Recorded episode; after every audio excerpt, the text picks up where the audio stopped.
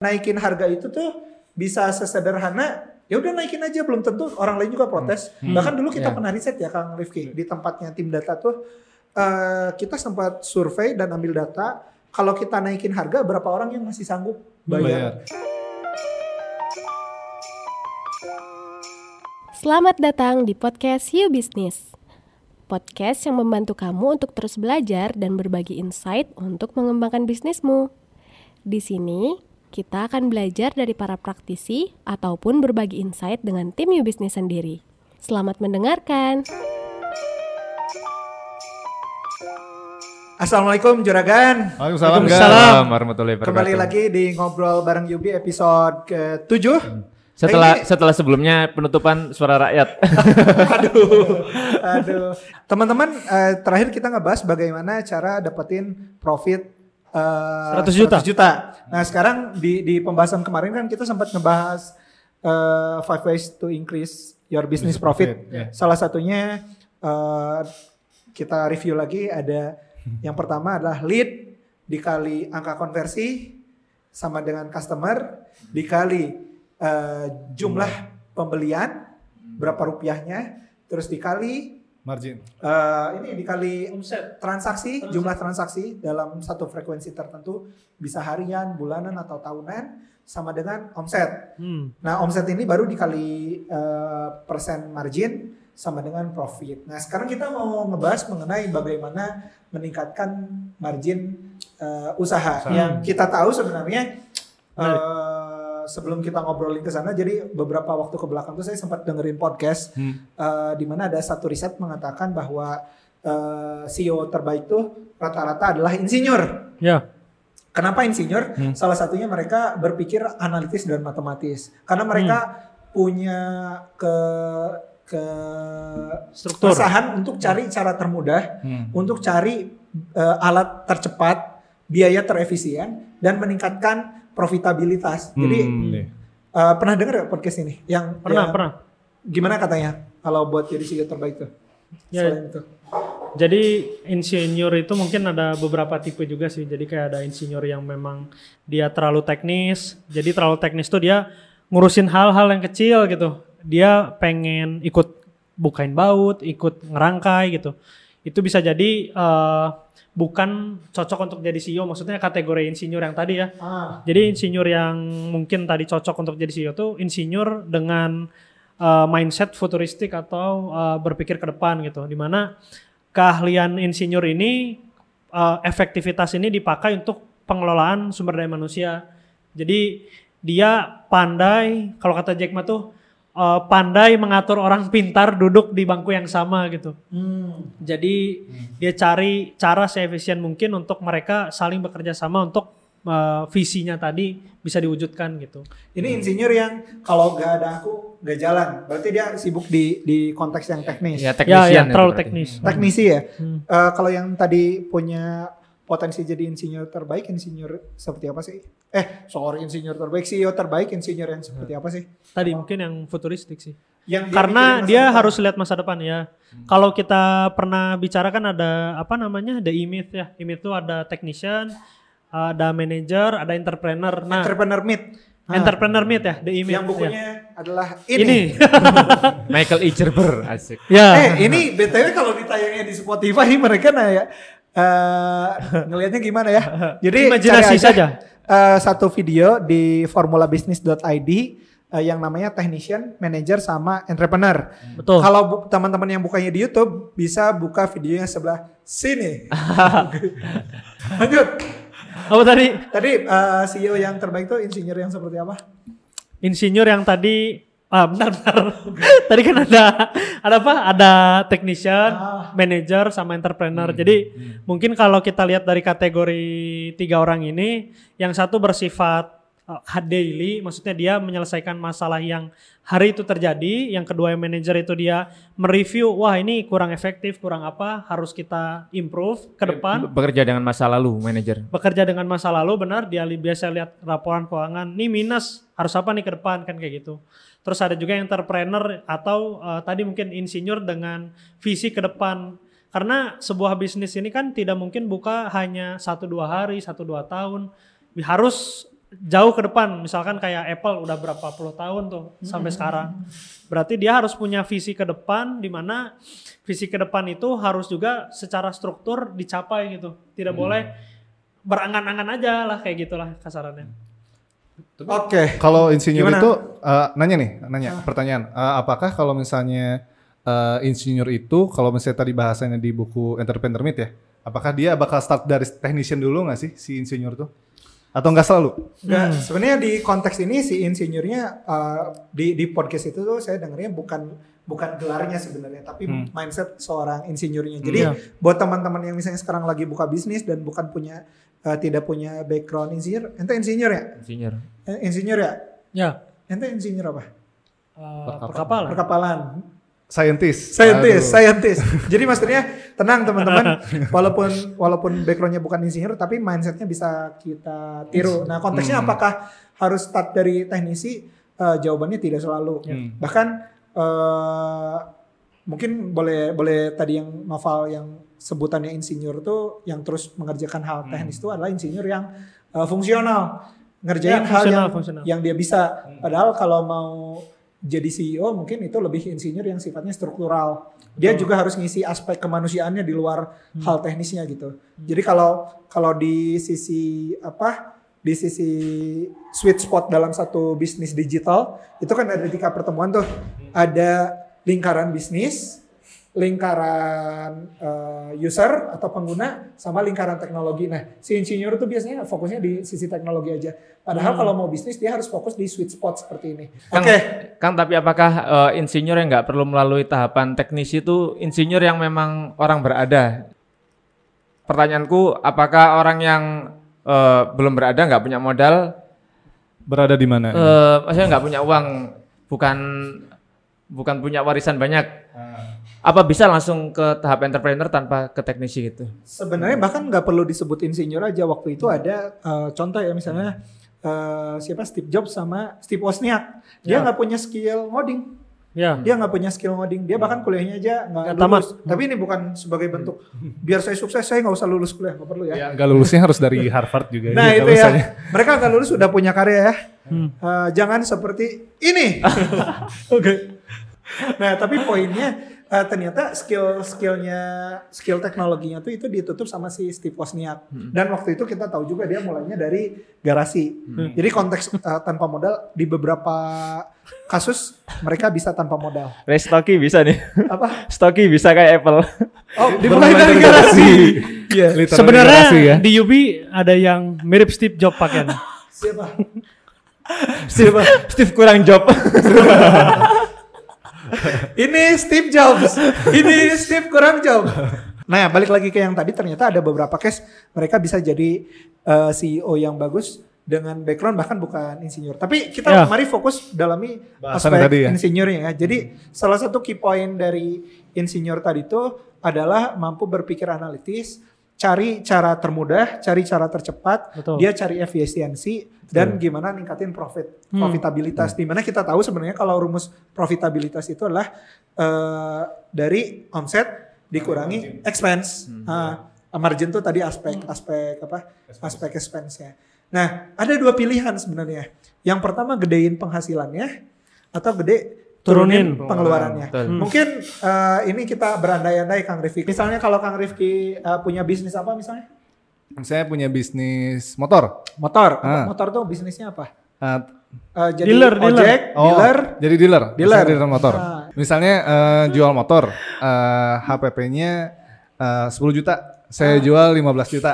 Nah, Hmm. eh, dengan istilahnya menaikkan eh, profit itu kan kita dengan menurunkan HPP, misalnya HPP-nya turunkan jadi 9 juta atau 8 juta, itu kan perjualan per motornya kayak dapat profit yang lebih besar. Ah. Atau naikin harga jual. Caranya Kalau- nurunin eh, HPP-nya Nah, gimana? misalnya kalau nurunin HPP di produk motor misalnya.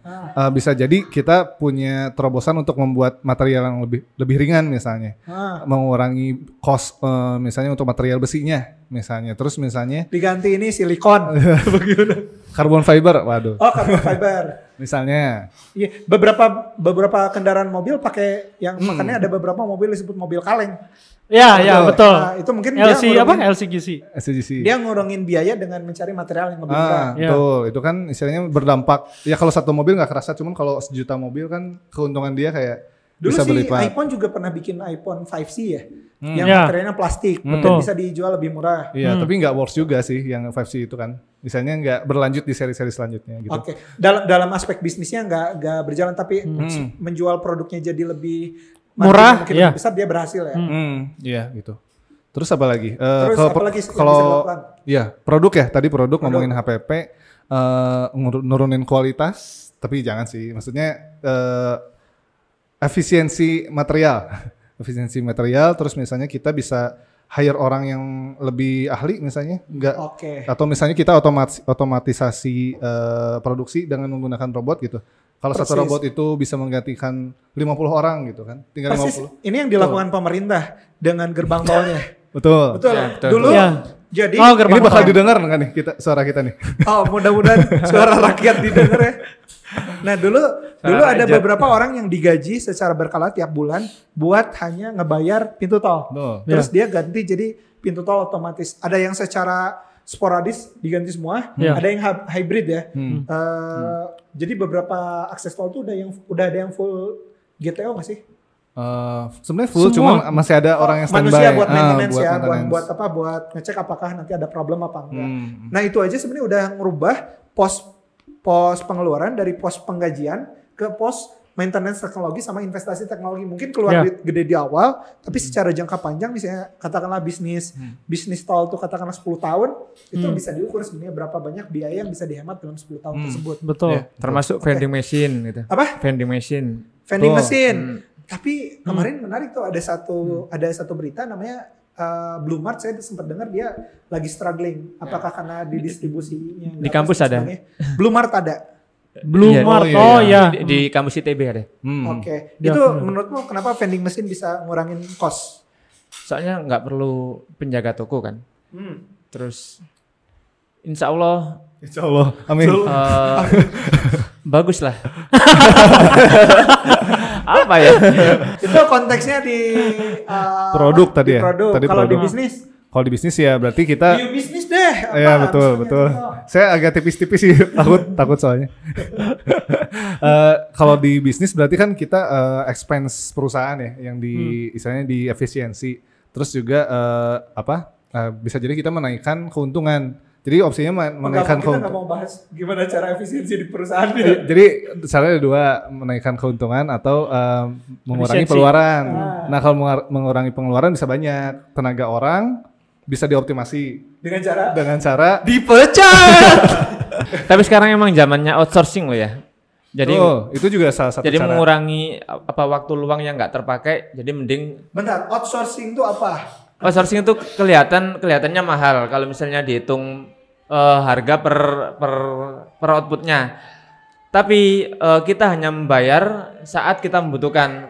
Ah, Jadi kalau misalnya kita punya karyawan, kita perlu membayar saat nggak ada kerjaan. Kalau outsourcing kita nggak perlu membayar kalau nggak ada kerjaan. persis Jadi, itu ada ada itu. beberapa perusahaan yang melakukan itu bahkan Ya. di level bisnis modelnya dia melakukan hal tersebut. Kita tahu ada kalau di bisnis model Canvas nih teman-teman, ada value proposition Canvas, ada key activities, ada key resource. Ini ada yang jadi key partners. Nah, Ya. satu perusahaan taksi itu jadiin taksi sama drivernya tuh Beda. jadi key resource. Oh iya. nempel ke perusahaannya dia. Sementara ada perusahaan taksi online lain yang Ya. menjadikan taksi dan drivernya itu sebagai partner. Artinya bisa kapan aja. Dan dari sana BPJS, kesehatan, BPJS, perlu. ketenagakerjaan jadi nggak perlu. pajak mobil juga kan. Jadi sebenarnya di luar kemarin perdebatan apa omnibus law dari sisi aspek ketenaga kerjaan mungkin beber- banyak tenaga kerja yang nggak sepakat. Hmm. Uh, tapi kalau dari sisi aspek bisnis mungkin beberapa pebisnis sepakat dengan cara tersebut Hmm. gitu. Nah itu contoh ya buat buat uh, apalagi selain dari aspek uh, Uh, tenaga sumber kerja, daya, tenaga Ah, kerja, terus Uh, aset juga. aset dengan Aset. cara Jadi misalnya kita punya kantor sendiri atau kita sewa kantor oke Nah. atau kalau kita atau nggak punya kantor sama sekali. Tahu remote, remote, Remote, bisa jadi, remote, bisa remote jadi. bisa jadi Betul. Atau nggak usah punya bisnis. Ah betul, Oke. tidak tidak ada pengeluaran. Ya, jadi tidak perlu ada podcast ini. Oke. Oke, terus apa lagi? Eh, misal kalau dari sisi aspek teknologi atau infrastruktur, Oh itu eh, ya bisa ju- bisa juga sih. Jadi dengan cara eh, seperti apa? misalnya eh, kita pilih provider server yang lebih murah. Oke, Bisa jadi misal sebelumnya di mana? Jangan. Misalnya Nanti dulu ketahuan dong kita pakai infrastruktur yang sekian, terus kita ubah jadi infrastruktur B yang harga sekian. Termasuk juga biaya internet. tuh. Biaya internet misalnya Iya. eh, biasanya pakai Telkomsel, terus pindah ke kartu Tri atau sekarang ada Bayu ini tidak disponsori ya. Iya. Nah, Mudah-mudahan IndiHome- disponsori. dari IndiHome bisa pindah ke mana? IndiHome ke MNC MNC lebih murah memang. lebih murah. Lebih murah. Nah, Kalau Oke. SCTV, SCTV. SCTV apa? Eh, tadi eh, dari sisi sumber daya manusia. Sumber daya Udah. manusia operasional. Operasional. Terus Misalnya eh, buat operasional apa yang bisa diefisiensi? Pakai mobil orang. Pakai Perjalanan dinas harusnya punya mobil atau punya budget sendiri? Minjem. Tanpa disewa. Rintihan yang mobilnya sering dipinjam. Oke, sekarang saya pengen tanya Denny. Kalau Den, eh, Denny, eh Kang Kang Rifki nanti ya soal menaikkan keuntungan. Denny kalau jadi CEO UB, apa yang akan Denny lakukan buat meningkatkan eh, menurun meningkatkan efisiensi perusahaan? Mungkin Tadi misalnya dari tenaga kerja apa yang Ya, Denny ya. mau lakukan? kalau tenaga kerja mungkin aku akan kecilkan timnya Dengan cara dengan cara eh, mungkin tim-tim yang aku nggak butuh dia sepenuh waktu cuma by project aku limpahkan ke outsource Nah, yang yang udah ada diapain Den? yang udah ada fired nggak fired tapi di eh, Oh, ini di job untuk posting, di di job posting. didorong untuk mengundurkan diri mungkin opsi yang tadi Kang Rifki bilang kita mungkin nggak butuh kantor itu juga mungkin bisa jadi Enggak, ini masih ngomongin SDM. Udah tadi Tadi misalnya SDM lagi SDM lagi ya. Misalnya dengan cara uh, kalau ternyata dia nggak cocok, kita job postingkan, kita job posting ke mana? ke perusahaan lain yang terdekat dulu aja. jadi kuncinya efisiensi itu apa ya meniadakan yang tidak perlu kalau di periba bukan peribahasa kata-kata industri Mutiara. Jepang kalau ditranslate di kalau bahasa Indonesia. Jepangnya itu 5S tapi aku lupa tapi kalau di bahasa Indonesia ada 5R Nah, ringkas jadi ringkas itu apa yang nggak dibutuhkan Diringkas. di- dibuang Oke. terus rapi Hmm. jadi sekarang itu mungkin eh, kita nggak bisa menentukan mana yang eh, mana yang perform, mana yang nggak perform. Itu dirapikan. Kayak misalnya laporanku, oh aku hari ini menghasilkan ini. Kalau dirapikan kan bisa dievaluasi, oh ternyata ini kurang, ini kurang. Ya. Terus resik, resik itu tadi efek lebih lanjut daripada ringkas. Jadi kalau yang nggak yang nggak dipakai itu dibuang. Terus rapi, eh, terus rajin, rajin dilakukan terus menerus tanpa putus asa. Jadi jangan jangan berhenti. Kita udah mengevaluasi satu bulan itu terus berhenti. Ya itu harus rajin dilakukan. Mungkin itu 5 R Oke, itu di aspek yang lain dan kalau kamu aspek yang lain. Jadi CEO UP, Bukan yang berarti bukan di SDM lagi ya. Mungkin yang tadi nggak perlu kantor kayaknya. Kita kantor kan kayaknya mahal banget. betul? Kita dorong untuk semuanya online kan kita bisnis online. Tapi kantornya offline. ya kantornya harus kita buat online kalau misalnya aku yang jadi CEO. Pokoknya perubahan-perubahan yang kita nggak perlu membayar lah. Intinya kayak kita, eh saya kan bisnis toki. Kalau mau sebar brosur atau nempel spanduk itu harus punya ruko. Tapi saya nggak punya ruko. Ya saya kerjasama sama orang yang punya ruko untuk bisa atas nama dia bisa menampangkan banner sama menyebarkan brosur. Itulah. Jadi Selalu manajemen KBP. jadi kalau prinsipnya prinsip eh, di organisasi namanya ludruk itu selagi kamu bisa pinjam Harus beli. jangan beli. Nah, gitu. Intinya gitu. Kalau bisa besok. Tapi ini jangan didengar orang yang suka dipinjamin. Harusnya. itu prinsip itu mirip jangan baca buku. Ya, lihat Ya. episode pertama. Ya lihat episode sebelumnya. Jadi ini podcast ada yang nggak boleh didengar oleh orang lain, ada juga buku yang tidak boleh dibaca oleh orang lain, gitu ya. Dan ini valid soalnya disebutkan oleh yang penulis bukunya. Jadi saya berhenti membaca buku itu sejak saat itu. Oke guys, itulah silakan di Sangat memotivasi sekali ya. apa ya di dicerna, disesuaikan dengan kebutuhan masing-masing. Oke, kita abaikan yang aspek efisiensi karena nanti kalau mau dibedah banyak banget teman-teman perlu bongkar-bongkar laporan keuangannya, blocking per akunnya misalnya akun yang berkaitan sama manusia, akun yang berkaitan sama fasilitas, bahkan ada fasilitas yang harus hadir oleh manusia. Bahkan kita pernah diskusi ya eh, waktu itu Banin buat belanja apa kopi belanja, aja, Oh iya kopi. eh, keluar 400 ribu. Hmm. Kita sempat eh, negosiasi kalau misalnya 400 ribu ini kali 12 kan 4,8 juta tuh. Hmm. Kalau kita beli mesin kopi sendiri gimana sih? 100 juta. Enggak, ada yang ada yang murah, Murah, 1,8 Val. Saya boleh sharing dikit nggak nih? Peluang Jadi- bisnis tertutup. ya, mau sharing dikit boleh nggak? Pengen bikin kopi. Oh iya, Sharing tentang susah sama enggak. Jadi susah sama enggak itu tergantung perbandingannya. Eh, kita masih ada fasilitas yang sangat luar biasa, tapi mungkin orang melihatnya kurang karena kita benchmarkingnya eh, hal-hal yang bagus. Jadi kita perlu menunjukkan benchmark yang Jelek. yang agak susah lah. Maksudnya ini konteksnya gimana, Din? Tadi kan kita harus menyediakan minuman tiap hari. Ah, Oh iya iya paham. Kenapa kita nggak menyediakan? Apa? Merubah mental kita biar nggak ngopi. Kita buang aja lah. sebenarnya kemarin juga aku sempat Hmm. mencanangkan program ini ya, Saum Daud ya sama sama Sabil tuh. Eh, itu kan bisa motong Ya. kos hampir 50% sebenarnya. Soalnya aku miris setiap hari itu pasti ada makanan sisa. Hmm, Terus orang-orang itu kayak nggak bisa nggak bisa menghabiskan. mengontrol nafsu makannya. Padahal ada temennya yang belum makan, itu dihabisin aja. Pokoknya ambil sepuasnya dia. Oh, makanan sisanya konteksnya dia pas makan dia nyisa. Atau bukan pas bukan. sudah dimasak ini ini, beda-beda topik yang aku sampaikan secara secara langsung. Jadi ada kalanya kalau makanan kurang enak itu nyisa, tapi kalau makanan enak itu sebelum temennya makan semua itu udah habis. Habis. Oh. Oke, luar biasa ya. Luar biasa. ya.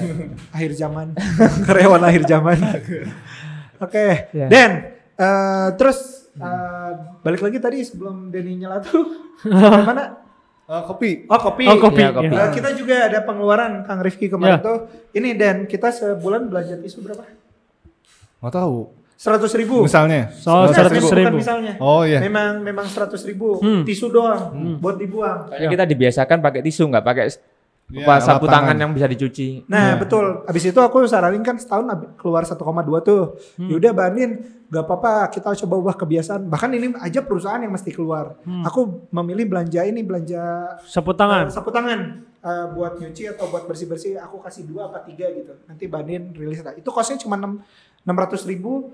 Eh, tapi bisa dipakai jangka panjang. Setidaknya kalau dalam hitungan setahun itu bisa penghematan setengahnya. Nah kurang lebih kayak gitulah teman-teman. Mesti dibedah eh, aspek pengeluarannya dan teman-teman coba challenge. Eh, kalau kata guru saya Pak Wiwoho eh, orang yang paling merana itu adalah orang yang mentok mencari alternatif. Jika kita punya satu pilihan itu sama dengan tidak punya pilihan. Ya. jika punya dua pilihan itu kita dilema. Terbaik kita punya tiga atau lebih banyak pilihan Hmm. nah Setuju. sekarang kalau buat meningkatkan keuntungan usaha lah tadi kan buat efisiensi sekarang dari sisi eh, menaikkan penjualan dan kamu misalnya di aspek omset aja dulu gimana cara naikinnya Kalau prinsip menaikkan omset kan ada vertikal, ada horizontal. nah gimana tuh vertikal sama horizontal Ada vertikal itu kalau misalnya kita pasarnya udah mentok kayak Kota Baru Parayangan.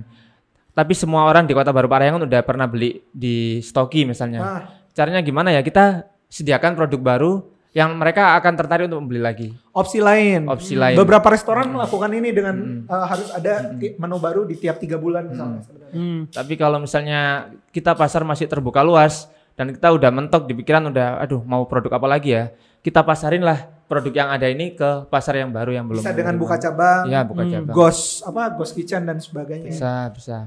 Oke Dapur di atas awan asik. ghost kitchen Oh, kitchen itu. Oh ya cloud kitchen.